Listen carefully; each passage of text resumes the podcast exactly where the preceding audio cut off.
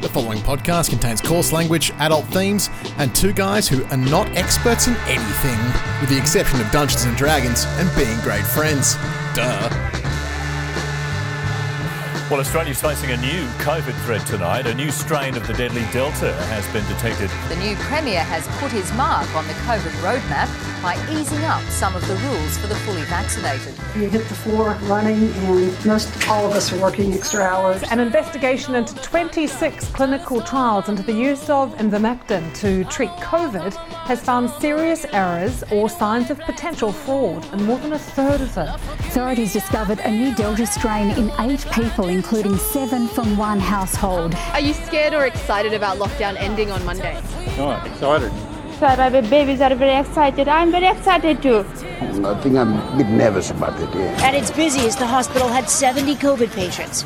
Today, there are eight.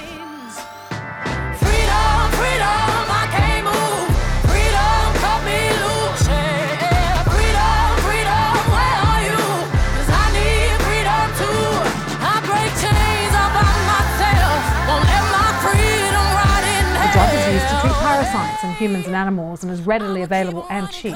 Even though there was no strong medical evidence the drug would work, some countries like India and Peru authorised it in 2020 as potential prevention from COVID 19. Even more people will be allowed to visit homes and gather outdoors. Wedding planners are about to get busier. And the return to school has been brought forward for most Some students. Some just hold our breath and, and wait and see. Uh, but it does feel better. It does feel much better as far as there's a lot more hope. This new strain bears a different genetic signature to the common strain circulating in Sydney. Premier Perrottet says this isn't just a health crisis, but an economic one as well. Spreading throughout the world, embraced by many anti-vax groups too. Also, the use of ivermectin to treat COVID has found serious errors. And it's not just Arkansas. COVID case numbers are dropping fast in other hard hit southern states like Louisiana and so Florida. last night's crisis cabinet was the last. When ministers meet next, they say they'll have a stronger focus on creating jobs and they hope that these changes will help.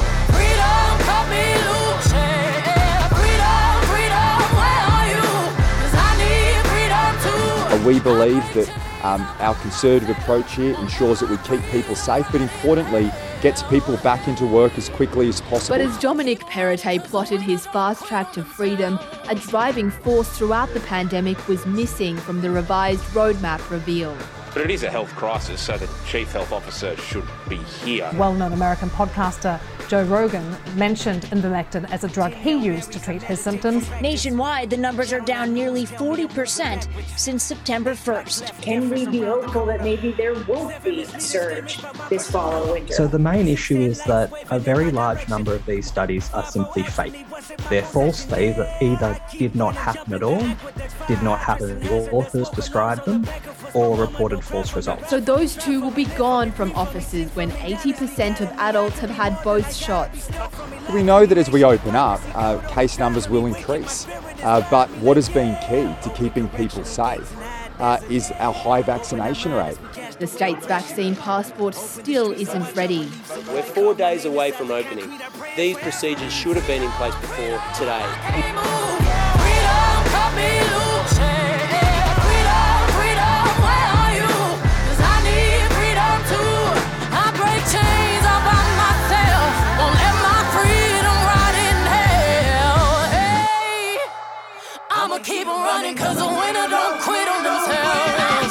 We want to make sure that we open up well on Monday, and I want to make the point today, and I'll be making it again tomorrow.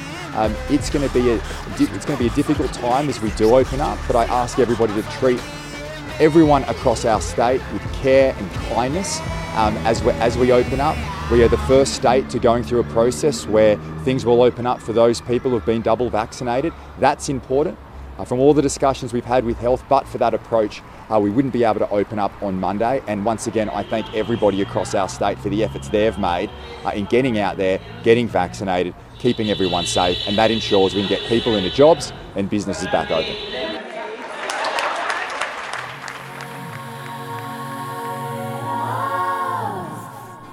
Well, hello there, guys, gals, and non binary pals. Guess bloody what?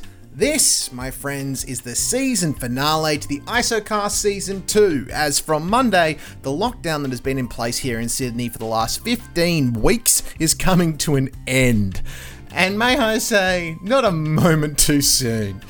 Oh boy. From Monday, retail, hospitality, gyms, hairdressers, and gathering in groups is back on for vaccinated people. And folks, I gotta tell you, as soon as those pubs connect the beer to the taps, your old mate PC over here is gonna dive into a couple of George Frothingtons faster than you can say vaccine passport. Simultaneously, there is a degree of anxiety about the whole situation. Cases today, being Sunday, are down below 500 for the first time since fuck knows when, and we all know that when we open up, those numbers are going to spike. The good news that is that New South Wales is 70% double vaccinated and 90% first dose vaccinated. So if we can just keep it together for a few weeks, there is good reason to think it's all going to be okay.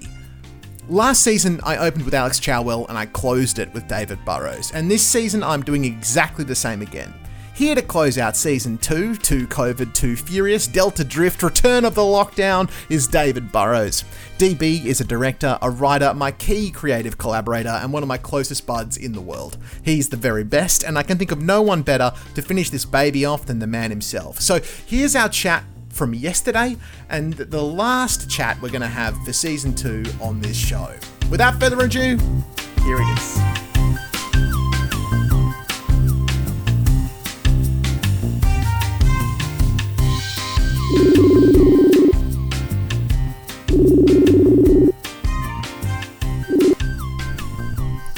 There, there he he bloody is. There he bloody is. It's my sweet and favourite boy, Dave. How you doing, bud? I'm good, man. I'm good. I just went and sat in the park, and the sun was out, Dave, and we're coming out of lockdown, and I had a sandwich, and these are all of my stories. It was tip top. How are you, big boy? What a beautiful time. I wasn't expecting a video call. This is um when you said, Dave, we're going to record a podcast, I was like, good. We, we're going to be all audio. I'll just leave my face as is. Um, but you wanted more. Well, DB, I I I see your face relatively regularly. Pulling back the curtain, I see it every Friday night, and actually most Tuesday nights for D and D as well. But I just can't get enough, Dave. I can't Fair get enough. enough. I can't. I'm not complaining. Just surprised. Just surprised. Happy, happy, but surprised. happy, happy, but surprised. Yeah, well, that's And that's what you need through lockdown, isn't it? Da- Dave, happy but surprised. I think is the is the ultimate combo. Um, I think there's been a lot of surprises. I was thinking about this today, and and and one of the things I wanted to ask you straight off the bat because last time, Dave, I finished the ISOCAST season finale was David Burrowes. Right, you came in, you closed it out. You were the the closer everybody wanted. Um, and so I brought you back to close out the show this time. And I guess I'm interested, DB, in your reflections on this lockdown versus last lockdown. Um, changes. Lockdown differences- season two. Lockdown season two. Yeah, I want I want your reflections on lockdown season two. Yeah, look, you know what? It, it, it like lockdown season one. It was it was never before seen television, was it? it was. We hadn't we hadn't done it before. Um, it was it was exciting. It was Yeah. a little bit scary. Lots of twists um, and turns. But you know, you had lots of twists and turns. I hadn't seen it coming before. Every day was a new adventure. Um, and I really, I really feel like season two. Um, one, I'm not sure if it needed a second season, to be honest. Yeah, great. Um, yeah. I, I felt like they said all they needed to say with the first season, and coming back for season two, they've retread a lot of the same ground. First off, um, which I'm not a big fan of, and a lot of the things I really loved about season one, you know, like having having free time, Yeah. you know, like not having to work as much, um, you know, getting to do like, you know, more productive things for me. Uh, they kind of they pulled that out of season two, Yeah. um, and it's just been it's been all the shit bits, uh, and and, and none of the good bits. So God help us. I think they're doing something new. Season three is just going to be they let us all die. Um, by the sounds of it, we're not going to lock down anymore. They're just going to let it's it's like the show's going from from like a bottle episode to The Walking Dead. Um, Yeah. Yeah, big Is what I progress, isn't it? And just to like add in a little bit of like Christian hyper cultness in there as well. I think we're just going to get a, like a little bit of like happy clappy turns into religious cult turns into Walking Dead. I think that's going to be season three in New South Wales. You, you're talking, of course, about the influence of our of our brand new premier. Yeah, our our our great leader. Um, yes, the the true and only the only voice in New South Wales, the big dominant Perrottet, um, which I, I just think the addition of Dom in season two of of of COVID Strikes Back was just a real unexpected development. Um, well, they got to bring out they got to bring out something for the finale. Yeah, you know, because because at the, because the lead up to the finale was that it was just we were just going to do picnics, and that was going to be the finale.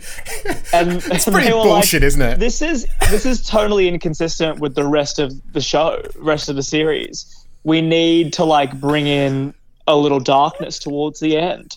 So like let's let's replace this center right liberal politician uh, you know, fairly fairly moderate conservative with a far right Trump supporter um, who has a list of beliefs that um, make me deeply uh, anxious.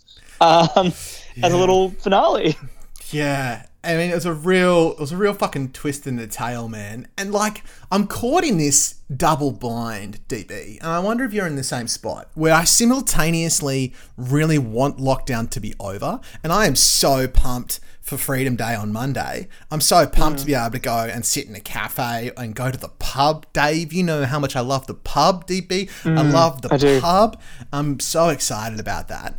But I'm also really fucking nervous because I reckon those cases are going to spike through the fucking roof over the next couple of weeks. Yeah, yeah, no, I definitely hear you.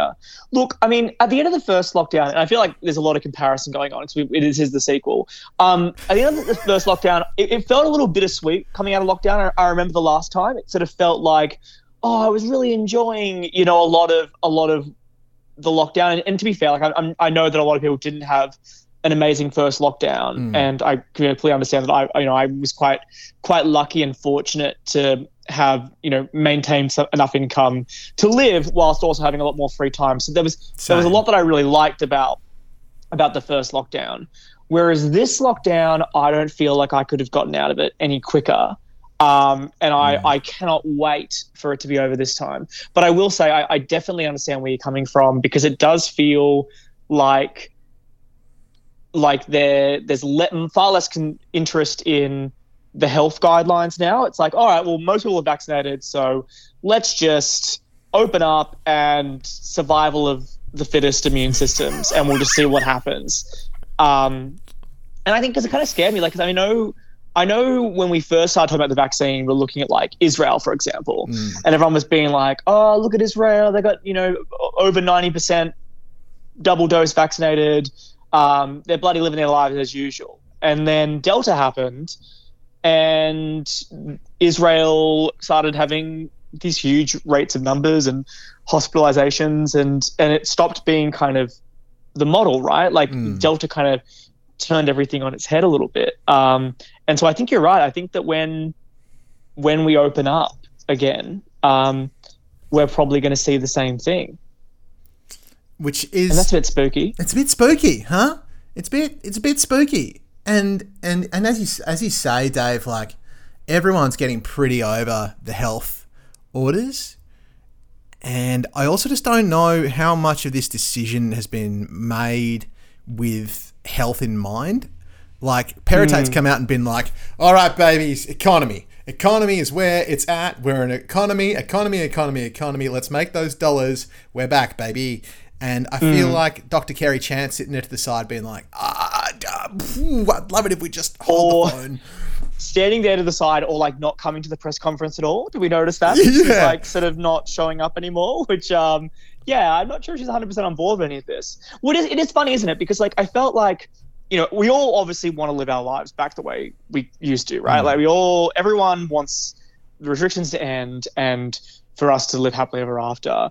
Uh, and I think that like Dominic has sort of gone, all right, everyone's so desperate to get out. This is an opportunity for me to do something which everyone's going to be really, really excited about. And I get to not care about human lives, which is my favorite thing in the world. Um,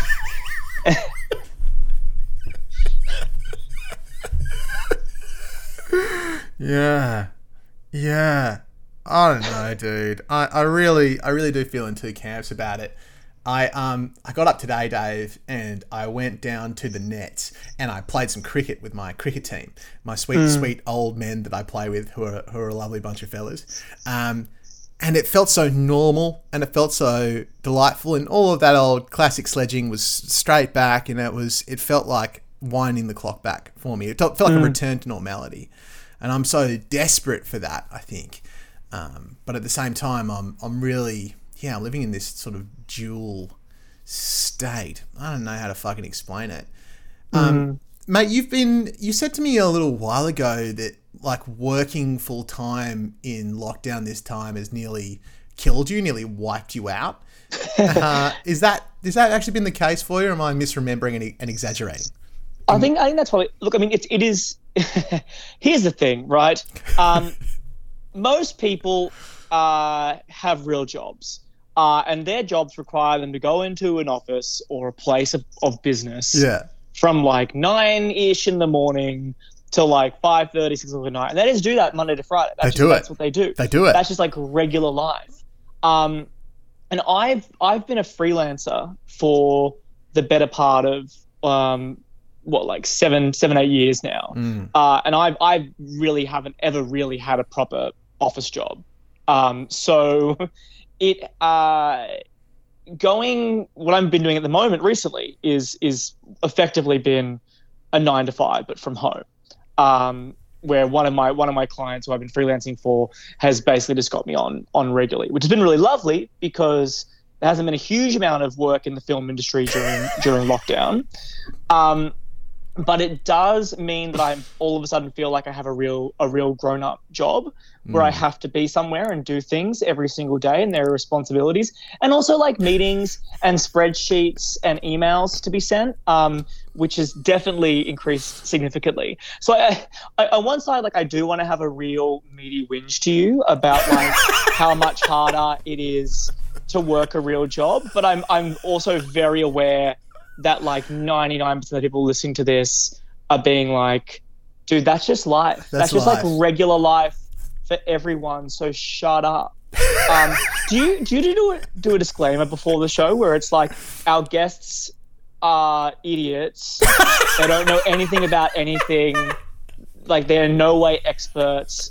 Because I, I just I feel like um, I've said a lot of I've had a lot of hot takes already, um, and I think it's really important for your audience to know that I don't know about anything. Um, I will happily put that disclaimer into this episode, Would you just, please? just, Yeah. just to make you feel better. good, good. Because like, yeah, I, I'd love to. I'd love to complain to you and give you my hot cakes, but um, I just feel like most of your audience are going to be what uh, listening, going. I mean, this Dave, you get used to it, bud. It's your life. Welcome to real life, mate. Fucking strap in, buddy. Um, yeah. I think I, I don't know why people come to this podcast. I think I'm pretty sure people come to this podcast, Dave, and, and the way I've been thinking about it is that it's it's a little time capsule, right? It's a little time capsule for me and the people around me for this fucking weird period of our lives. Um, Mm. To see how we what we were thinking about and how we were reacting and how we were feeling in the midst of a global pandemic, like how it affected Mm. us and how we coped. You know, that's a really that's a really cool way to think about it. Because like to be honest with you, like the last thing I want to do during a a pandemic is listen to a podcast about the pandemic. Yeah. But um, I was really curious, and I did go back and listen to a couple episodes from last season in the in the gap. Yeah, right. And that was that was really interesting. Yeah, right. What what was good about that? If I can just get you to Um, toot my horn while you're while you're there. Thank you for getting my numbers up too, Dave. I appreciate it. Well, yeah, of course, of course.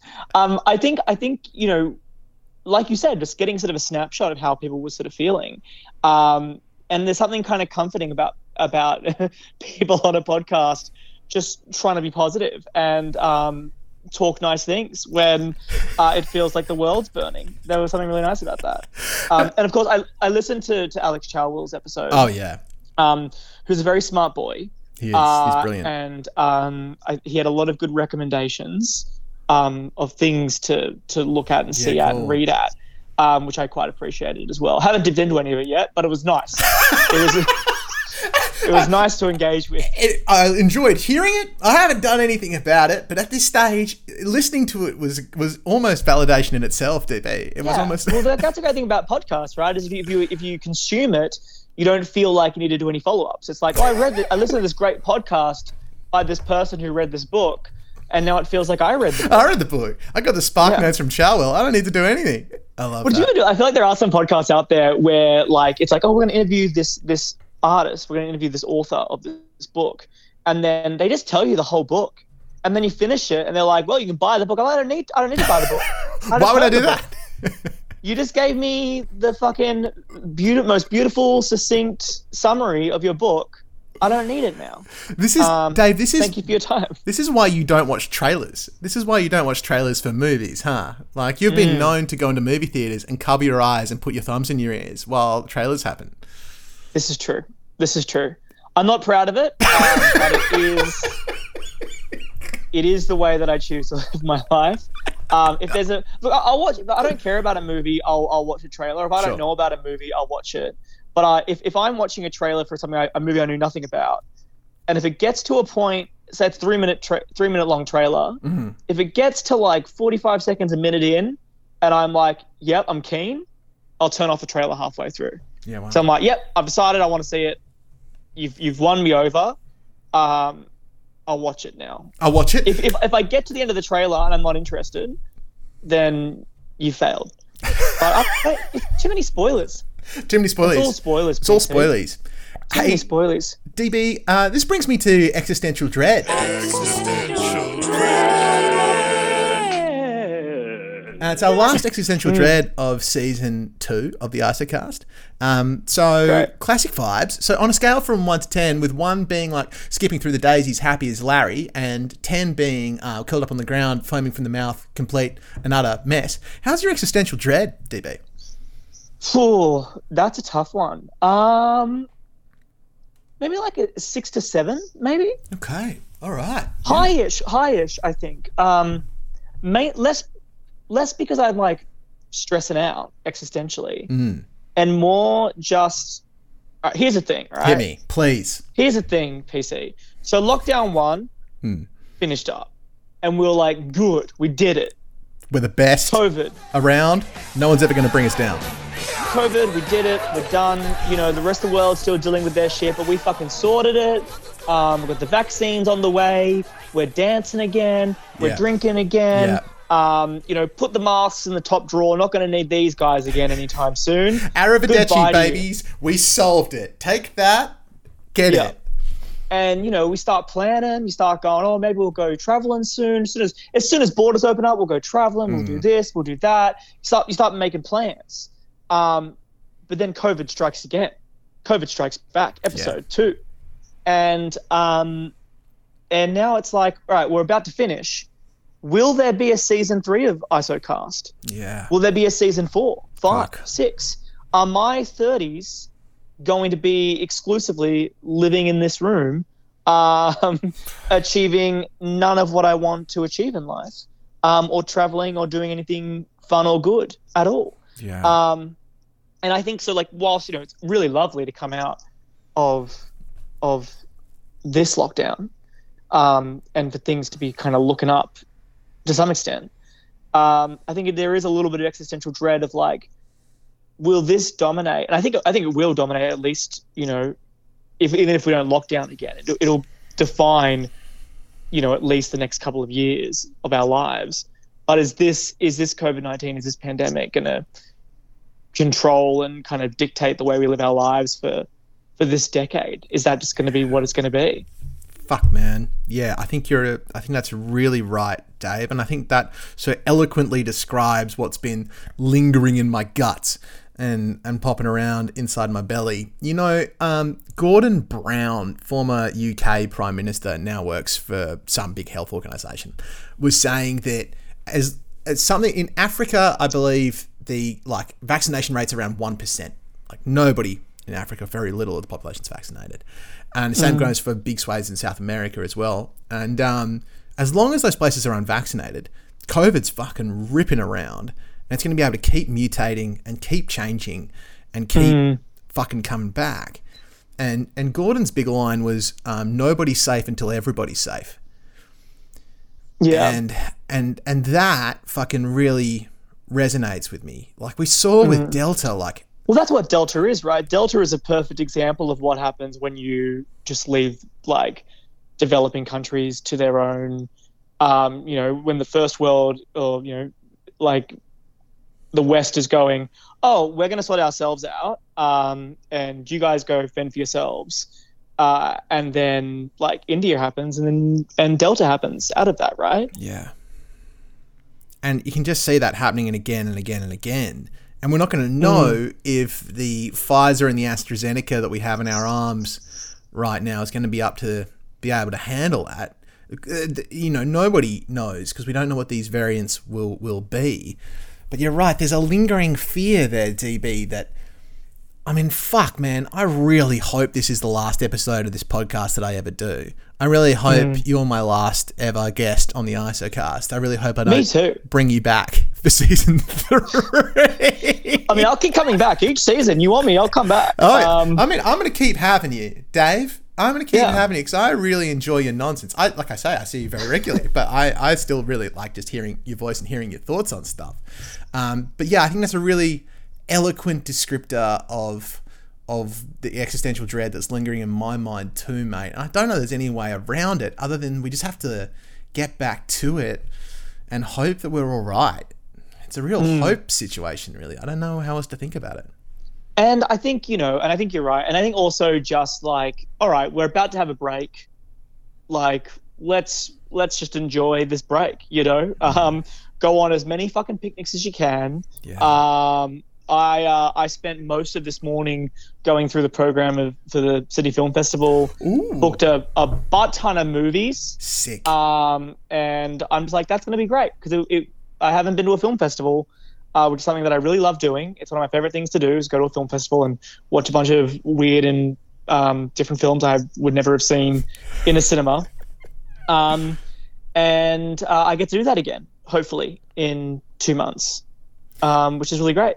And bro, that's such a perfect transition into some recommendations, DB. Um, because this is a purely personal note now. I, me, Pat, and I'm sure Polly as well, would quite like to come with Dave to some of these movies and do some things Yeah. and engage in some friendship because we're going to be able to do that.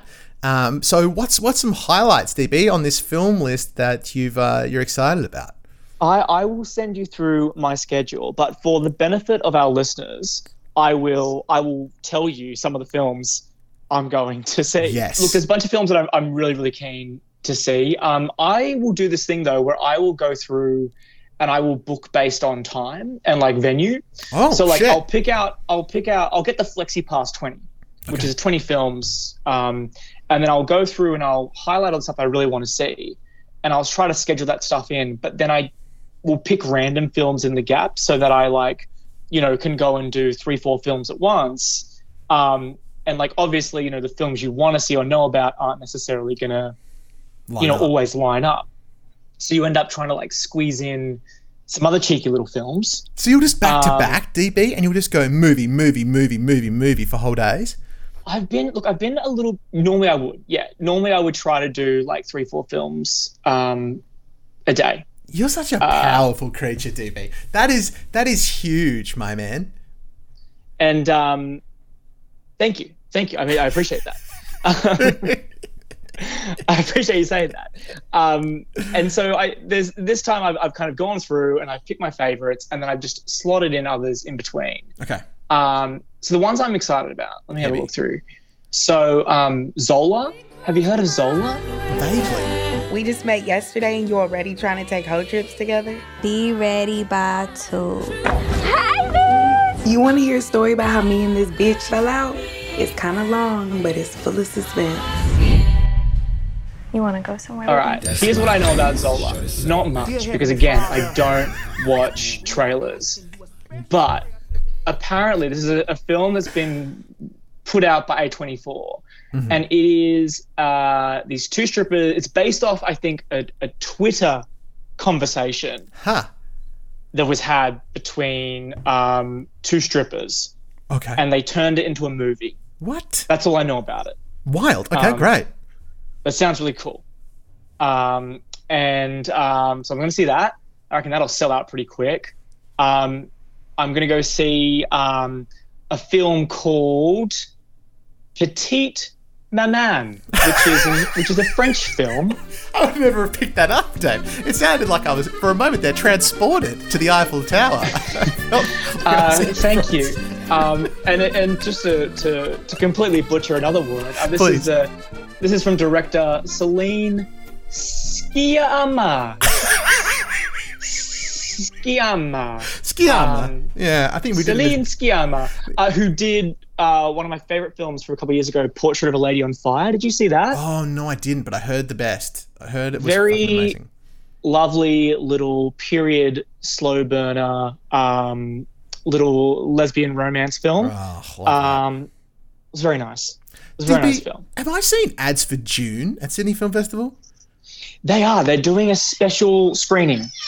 They're doing a special one-off screening of Dune um, as like a little like, hey, come watch it. It's it'll be out in a couple months. Hey folks, usually I'd cut in the trailer for Dune here, but Dave is so anti trailers, and I know he's going to listen to this, and it would make him so sad if he caught the Dune trailer because he's so excited about it that I'm not cutting it in. Can you just like pause this podcast really quick, go and watch the Dune trailer, and then come back?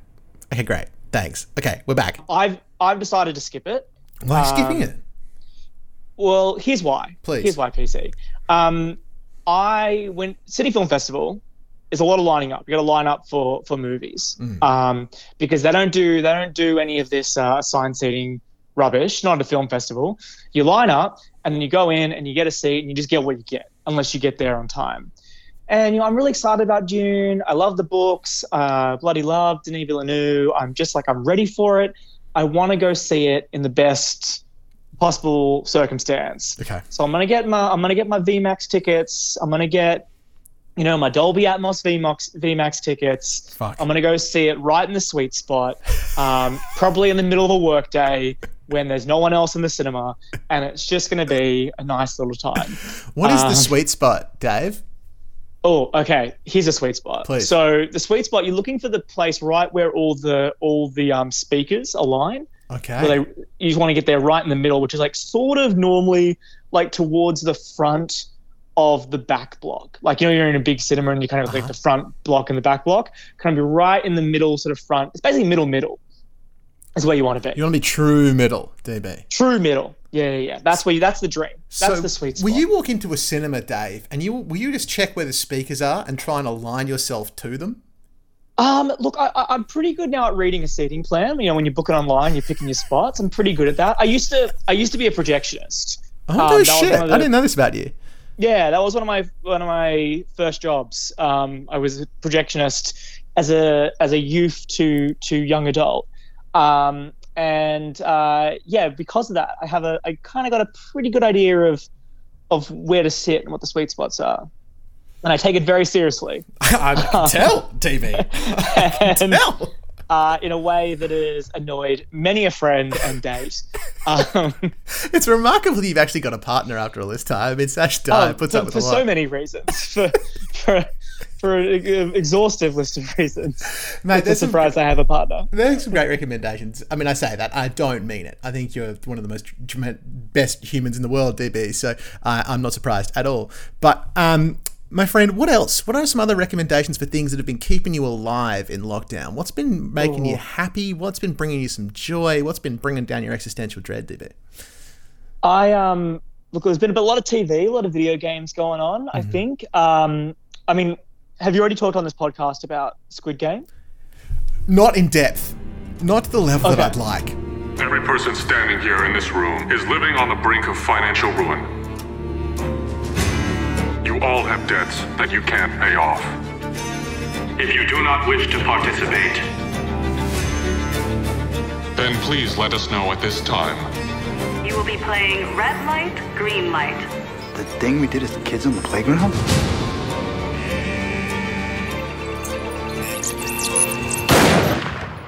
Because I'm not sure. I'm not sure how. I because I don't want to ruin anything for anyone. Because I hate spoilers, and the last thing I want is to be responsible for spoilies for anyone listening. But Squid Game is so good. It's brilliant. It's so good, um, and it's been bringing me a lot of joy um, during during this most recent part of lockdown. Yeah, me too. Um, it's just fantastic television, and really well written and shot, and just each episode is fantastic and just gives me so much joy. and mad unpredictable. Mad fucking unpredictable. Um, Yeah. And I think it makes really important points, Dave, about fucking capitalism. It makes really important Mm. points about capitalism and debt and gambling in the form of a, uh, let's call it a game show, um, where if you lose, you die. It feels to me like they've taken like Hunger Games or and Battle Royale Mm. and then done it with like a parasite sensibility. Yeah. a little bit like Yeah. they're just kind of going we're gonna like do this i mean it's it, we're gonna do like this kind of like thing that we've seen before um but in this like really interesting way um Dave, the production design on it is incredible. It's very striking isn't it It's phenomenal. Like the the masks the bad guys have, I'm sure everybody's seen them on social media somewhere, are really iconic. Um, Mm. And like the Escher style uh, multicolored dream staircase section is such a wild concept. And when you first Mm. see it as a viewer, you're like, what in the living fuck is this place? Like, what is possible here? And every episode of that show is so twisty turny and is so unpredictable. Um, and there's some really wonderful performances. I actually saw an interview, Dave, with the with the lead guy, who apparently has been playing villains in Korea for his whole career. Um, interesting yeah, like he's because been- he's such a I, and again, I don't know anything for, the, for, the, for anyone who hasn't seen it yet, but he such seems like such a nice guy. Yeah, I, I don't know how you'd cast him as a villain. He seems like such a lovely dude. Yeah, apparently he's made a career in Korea. I say this, made a career in Korea. Um, uh, I want a tongue twister. Uh, as yeah, as, as playing villains, and this is his first role as like a leading man, so to speak. And I think, I mean, a he's really cut out for it, but b all the actors in it are really, really strong and Mm. Really convincing.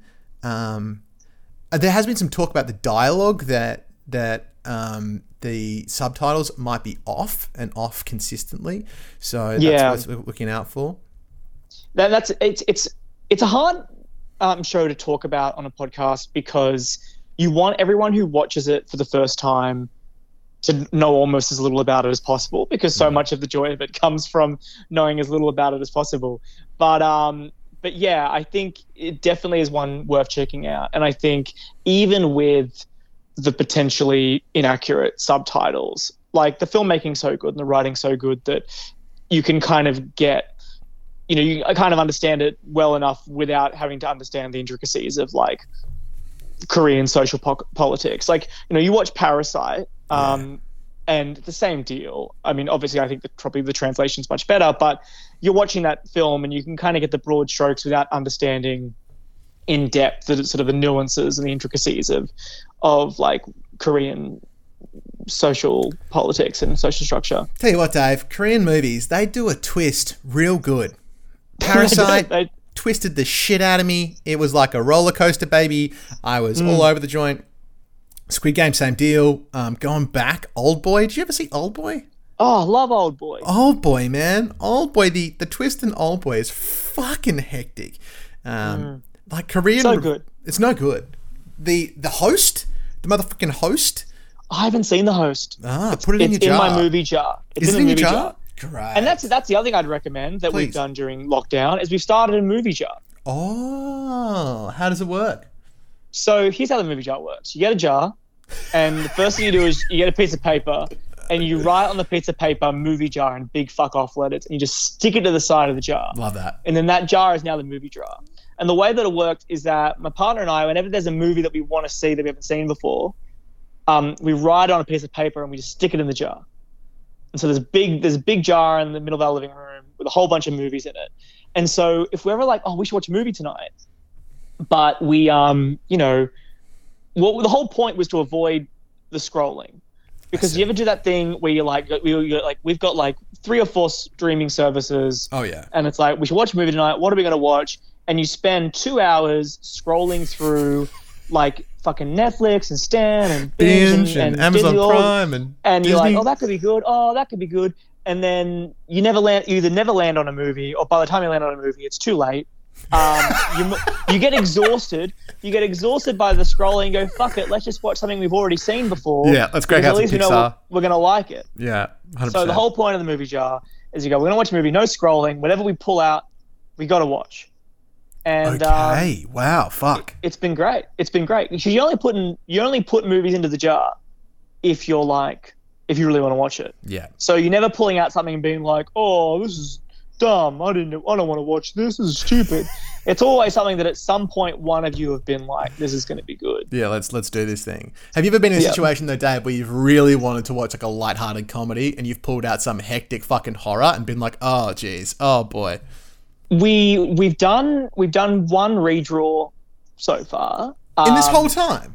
In this whole time. That's amazing. Um, and because really the logic is is that like if you're if you draw a movie and yeah you're like oh I really feel like something light and you you draw you know a drama you probably you know you watch the first 10 15 minutes of it you're probably ready to go you're probably like you ease into it you're fine like you'll you'll you'll be fine you can do it um but we had a redraw the other day we um we drew breakfast um breakfast at tiffany's Oh, okay. which which neither of us had ever seen before. Oh, um, shit. And I think so. It came out, and we were both just like, "All right, look, a classic, cool. That could be fun, you know, broaden our horizons, all that bullshit." Um, and so we smack it on. Um, and like, I know you've seen this movie. Have I you have, seen? yeah. Have you seen this movie? Yeah, yeah. So like, you might recall the opening sequence has the like most blatantly racist thing I've ever seen in a film ever. Um, she's uh, Tiff.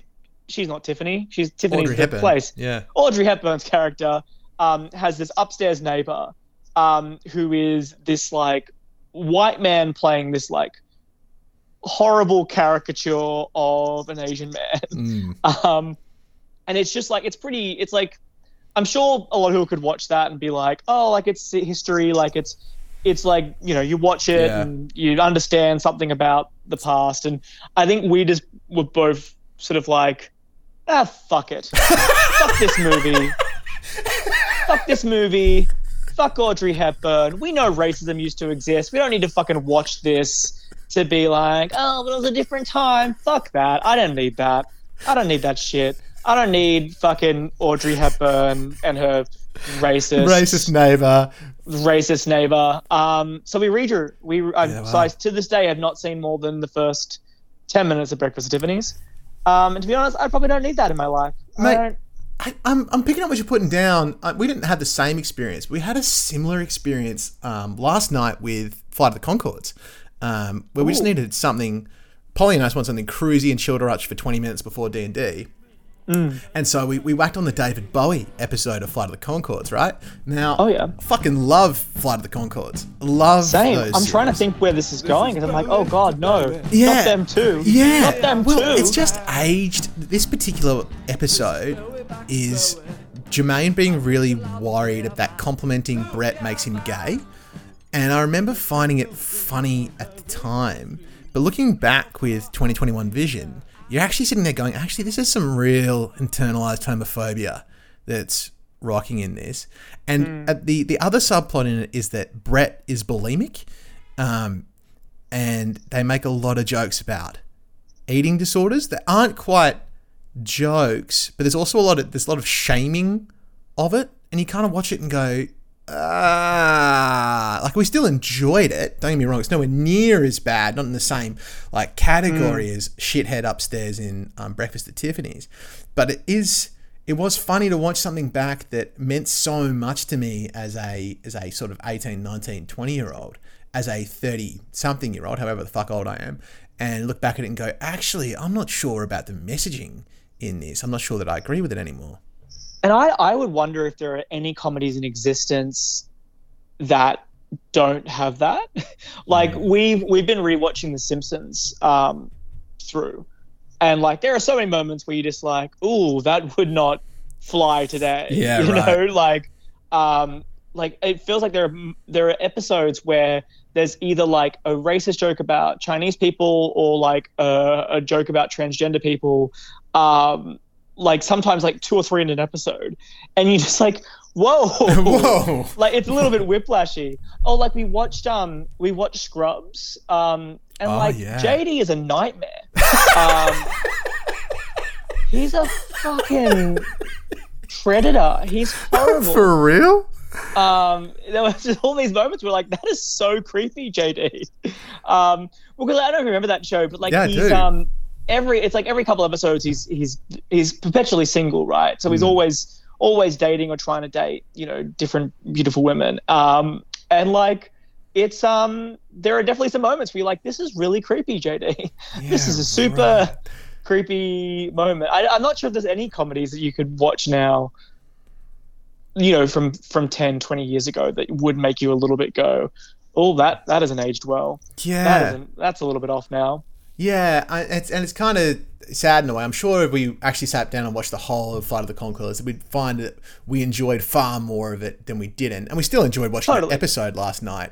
But I think it was it's interesting to note how much your own sensibilities change and how much your own politics change. I guess um, Mm. to an extent, and and like I can hear people saying in their minds like, "Oh, it's bloody cancel culture. It's bloody cancel culture coming out there to cancel." well no one's saying to cancel it it's just just interesting the way that like jokes age Yeah. Yeah, and I think just some age significantly better than others. Um, I maybe think I did cancel breakfast at tiffany's i don't know i canceled it in my own living room you cancelled it. Dave. You literally did. But you know what? I I'm- didn't. I didn't get on the internet and and write a fucking essay. I was just like, I don't need this in my life. I'm gonna draw. So we ended up watching Captain Phillips instead that night, which was you know Tom Hanks is great. Oh, really? yeah. That is a film I never would have picked to watch, DB. So I do nothing but. Well, that's why you stick it in the jar. You stick, it in the jar, and then you get to watch things you haven't haven't seen before. Um, big boy, I also wanted to bring up running with you because you have your your your change in running, DB, has been colossal. Over the course of like a couple of months, you've gone from like not being a runner at all to running about a hundred and something k's per month. And I, I wanted to get on the inside of your your running journey, DB. Oh, sure. Where to begin? Where to begin in my running journey? Look, uh, the here's what I've found um, motivates me in everything: um, gamification and friendly rivalries. Um, is the only way I can do anything um, at all. Uh, basically, I mean, you you're a member of our, of our. We have this Nike Run Club app Yeah. um, and we've we've started a, a group between you, me, and well, like six or seven of our, of our other other mates. Violet Ayad, Tel Benjamin, or uh, Indy Kwong, Polly Fisher, all friends of the pod. All friend, all friends of the All all friends friends, of of the show.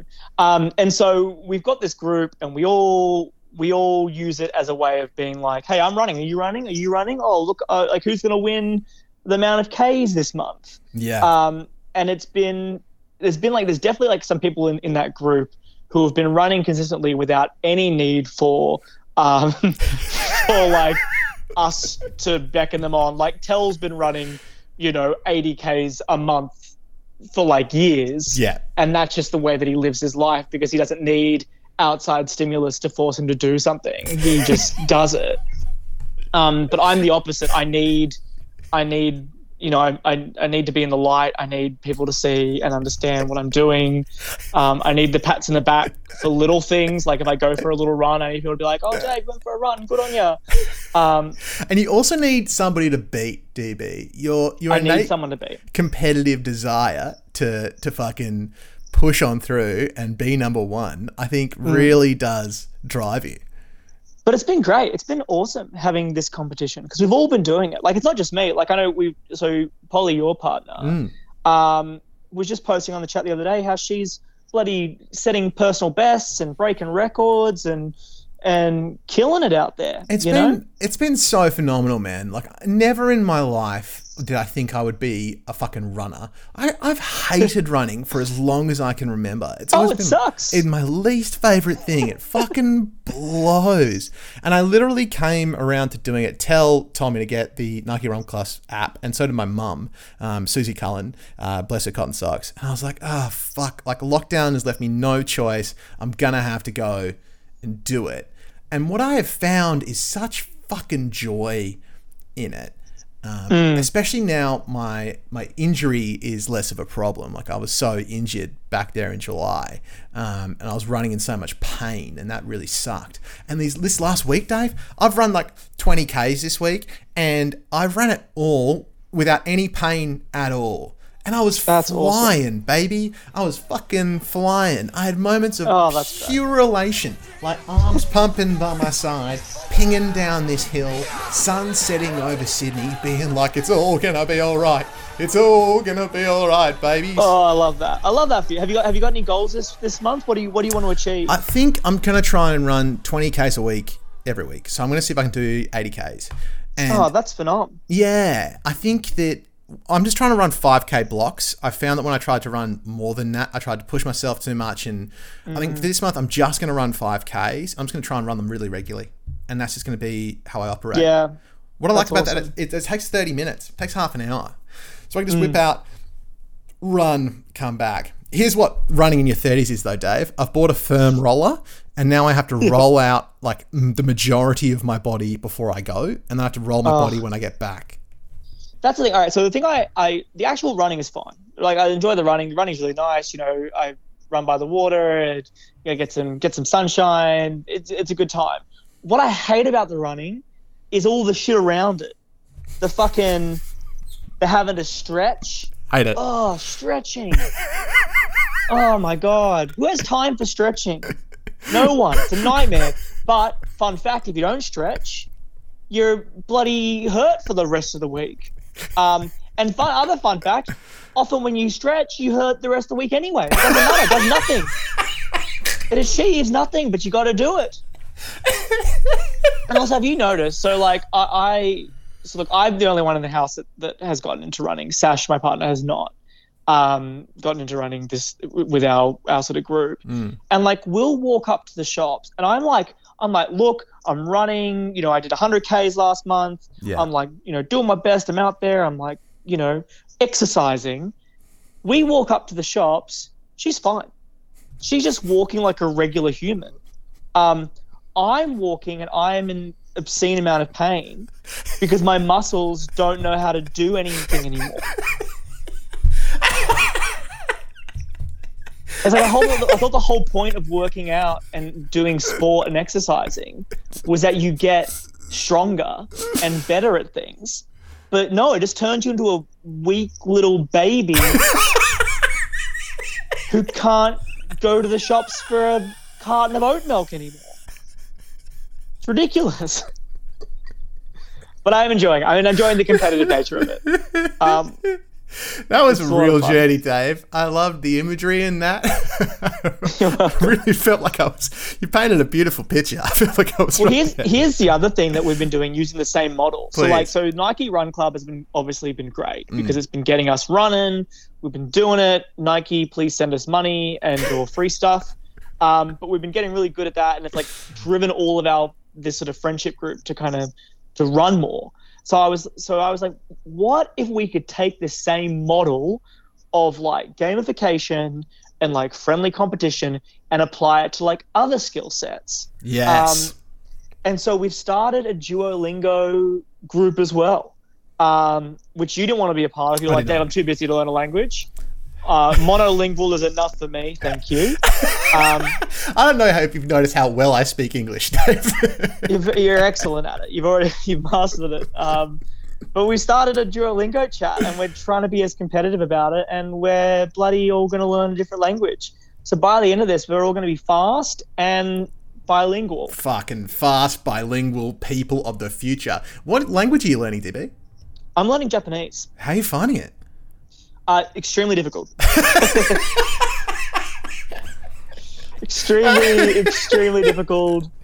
Um, yeah, uh, obscenely hard. I wish I had done uh, a different language, but here we are. Um, yeah, man, it's get this. Please. So there's two alphabets to learn. Oof. That's one too and that's many. that's actually a lie. There's like there's three alphabets to learn. Oh, yeah. But Duolingo's like, dudes, don't even worry about the third alphabet. You're never gonna learn it. They're like, we're not even gonna. They're like, we're not even gonna try and teach you the third alphabet because you're too fucking stupid, and we know you're too fucking stupid. just focus on the first two alphabets. alphabet, alphabet Oh three. Here be dragons. You are not up for it. They're just like like you can't like if you're here, they're like, hey mate, if you're here on Duolingo, you're not ready for it. it's not. You're not ready for the third language. um, so there's there's like two alphabets you got to learn. They're all, Wow. you know, they're not they're not out, uh, you know Greek alphabet. Yeah. They're all 100% new characters, and so you spend the whole time just trying to figure out what they remind you of, so you can come up with some sort of visual mnemonic device to memorize them all. And then like I've I've I've maybe learned four characters, and now that I've actually properly committed to memory, and you got to learn them all, and then you can start learning words. How do kids learn to speak? I don't I understand. get it. It's so Oh, they, hard. got, they got beautiful plasticine brains, though, Dave. Unlike ours, which are like granite. You know, it's hard to get. in- we keep keep the Plasticine. plasticine? I know. Give me the squishy plasticine, boys.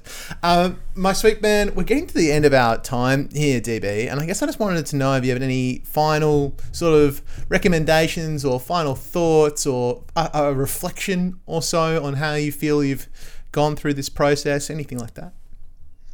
Whew, I wish I'd planned something, PC. Um, You don't need I to wish plan I had anything, DB. You're you're ready to go. Your mind, the beautiful bit of granite, which is right there behind your frontal cortex, is just full of great ideas.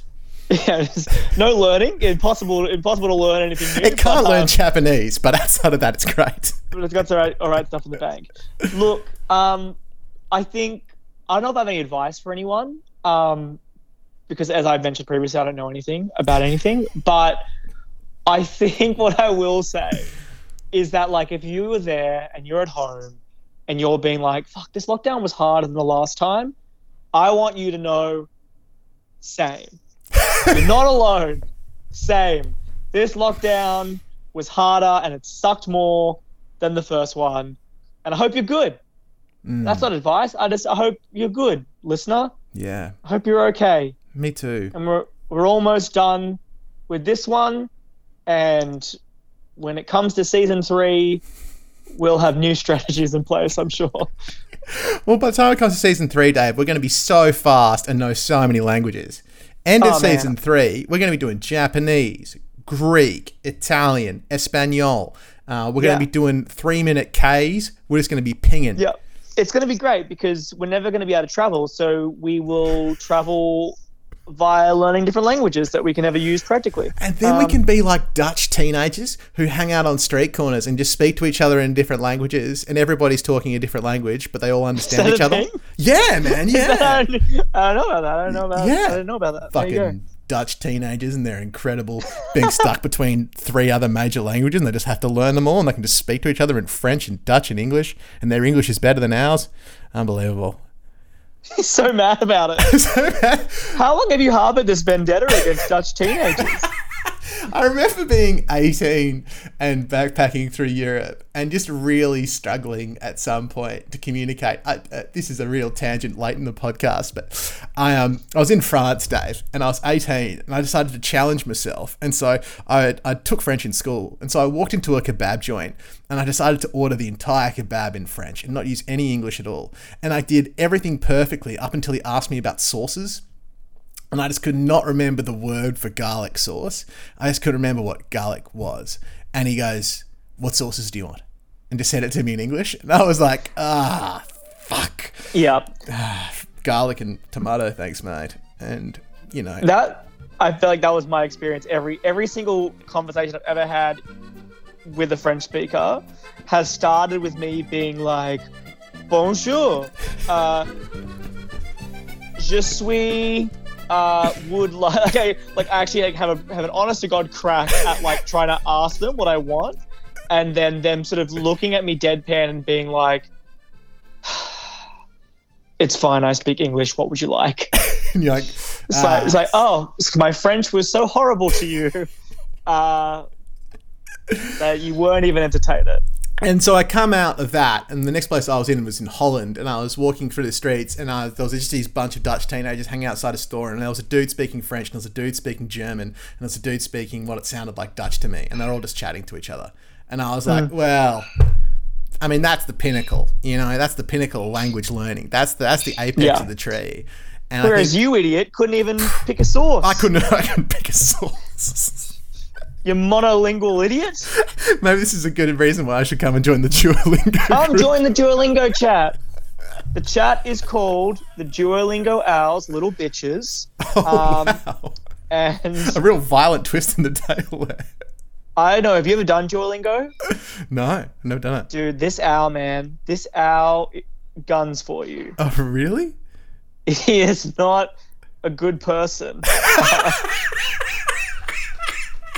I have never, I've never ever experienced a corporate mascot who has more contempt for its users. Um, Do you get notes that just say "fuck you, Dave"? Learn Japanese.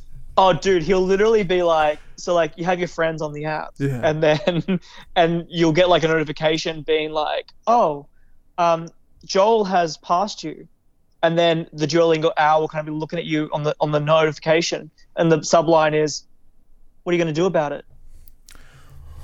Or like he'll be like passive aggressive, he'll be like passive aggressive to you. He'll be like, oh, I noticed that these notifications aren't working anymore to get you to study, so um, I guess I'll just pause them for a little while. And you're just like, oh, okay, all right, Duolingo, all right, mate.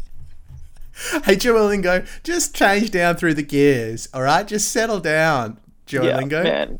He is an extra, but he he he works. He's all he Hey. wants is for you to learn a new language. All he wants is for you to be bilingual and be able to run four Yeah. minute kilometers. And is that so much to ask, Dave? I don't think so. Big man, thanks so much for joining me on the show. Great to see you. Thanks you. for having me. And I will see you on Tuesday night for D and D. Can't wait. I can't wait very either. excited. Thanks Yeah. so much, man. Great to see you. See you, mate. Bye bye. Bye.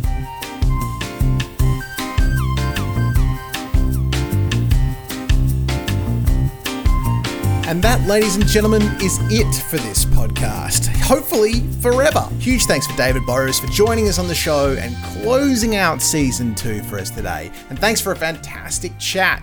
I hope he hits those four minute Ks and fluent Japanese bloody soon. Huge thanks to all our guests, in fact, who have joined me for a chat over every week of this lockdown Alex Chalwell, Violet Ayad, Tel Benjamin, Indy Kwong, Mason Primarath, Emma O'Sullivan, Richard Hillier, Polly Fisher, Josh McElroy, Sam Ward, Christian Charasu, Chloe Perrott, Simon Thompson, Whitney Richards, and of course, our sweet and favourite boy, DB. Also, a massive thanks to you, the listener, for tuning in to every one of these apps, or of every many you've listened to. Making this podcast has kept me sane and given me a brilliant outlet to reach out to my mates in a bloody weird time. I've received some lovely feedback from so many of you, so thank you all so much. If you feel like you're going to miss my voice in your life, I also do a cricket podcast called Two for None, which will be starting up again in November. We have a group of correspondents from all around the world that send in tapes every week for the relevant nations, and a group of great humans, including Chris Barty, Heidi Cheadle, and many more, who join me on the show. It's all about cricket and it's all a good time, but it's it's genuinely fun and good. You should you should check it out. Anyway, let's do some credits for the last time, shall we? Our opening song was Freedom by Beyonce off Lemonade 2016 Sony Music. News clips today were from Channel 7, ABC, MSNBC, and BBC News, all dated 9th October 2021. Our other clips were for The Best Around, Joe Esposito, The Karate Kid soundtrack, 1984, Columbia Pictures, Happy Day in Paris by French Cafe 24 7, licensed to YouTube by Catapult Distribution, Squid Game is Netflix 2021, Zola is Killer Films 2020, Flight of the Concord is HBO 2012. Our backing music is Local Forecast by Kevin McLeod of Groovy 2016. He makes music at Incompetech.com, it's all royalty free and all bloody fantastic. Check it out. All clips and music in this show is used in conjunction with our APRA AMCOS online mini license. You can see the details on our website. The Isocast is created, edited, presented, and produced by me, Patrick Cullen at Ginger Snap Productions. You can get in touch at gingersnapsydney at gmail.com. Please like, rate, review this podcast, share it with a friend, come back to it in a few months and see how much the world is a weird place to be. And in the meantime, folks, let's keep up that COVID goodness. Wash those hands, don't touch your face, and be kind to each other. Get vaccinated, and hopefully, we never do another episode of this show ever again. Thank you so much, ladies and gentlemen. Appreciate you all. Enjoy life out there. I know I will. And happy end of lockdown. Woohoo! Let's go to the pub.